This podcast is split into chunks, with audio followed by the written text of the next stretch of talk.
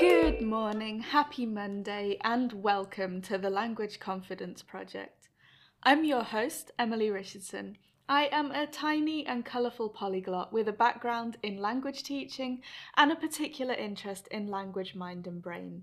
And I am here every weekday morning to help you get the most out of your language learning, whether you love languages or you really don't but have to learn one anyway.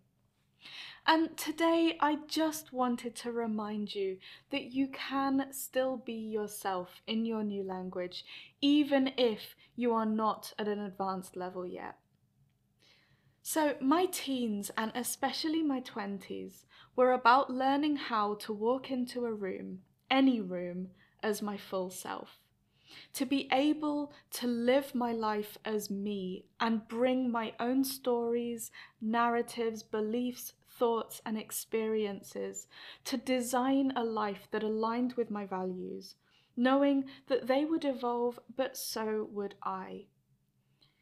And I felt like I owed that to myself because that is all the stuff that makes me me.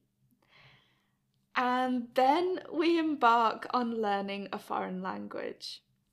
And all of a sudden, we don't have the words to put to those thoughts and experiences anymore. Our life is suddenly reorganized into chapters of a textbook myself, my family, my school, my city. We can be an expert in our field and yet be unable to say a single word about it in our new language.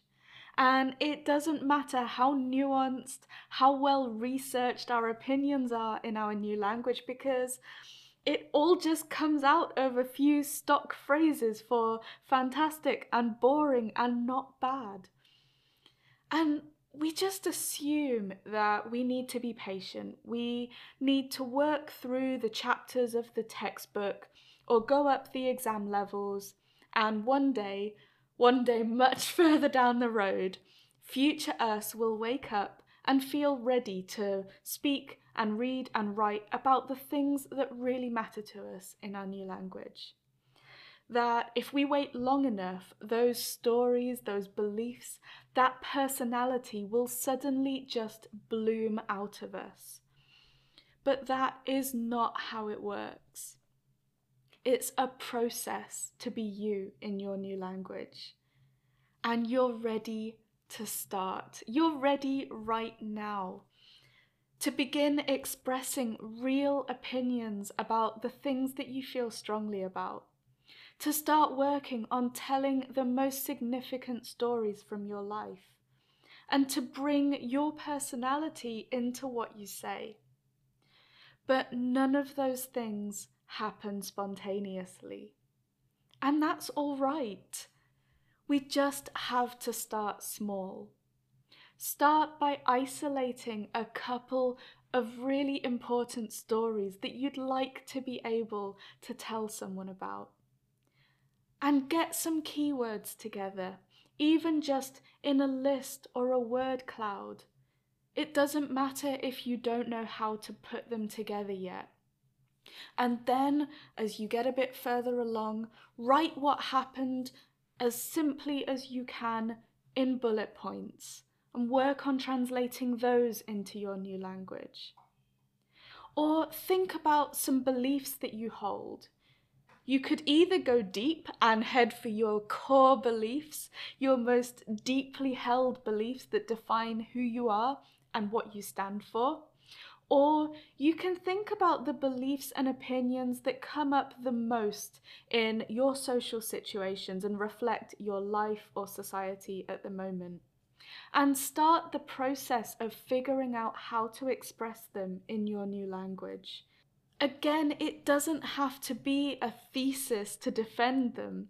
A word cloud of key vocabulary is enough, some translated quotes by significant public figures or some news headlines. None of it needs to be full sentences, and none of it needs to be grammatically complex. It's just the start of a collage of you.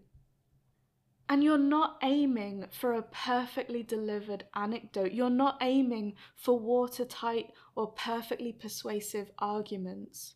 Because being yourself in your new language isn't a one time event, it's a process. And it happens as a result of showing up as yourself in your new language over and over again. Today, you're just aiming to get that ball rolling, and the more conversations you have, the more times you tell it, speaking, reading, leaving comments on whatever platform you use, the more it will grow, the more you will be able to add to it, express it better. It will evolve back into the anecdote it was in your native language. And sooner than you think, you'll start to feel like you again. So, language learners, you don't have to wait until you're at an advanced level to tell the stories that really matter to you. Start now, start basic, and let it grow. And as you know, I have just launched my first project of the year, which is to have 100 conversations with listeners of the Language Confidence Project to meet you, to hang out, to just chat about how your language journey is going and find out what carving your own path means to you. It is a really informal 30 minute Skype chat. Bring a beverage, it's completely free, and nobody's going to try and sell you anything. If you'd like to book a call, I have a Calendly link in the show notes, and it's also in my Instagram bio at, at tea with Emily. I can't wait to hear from you.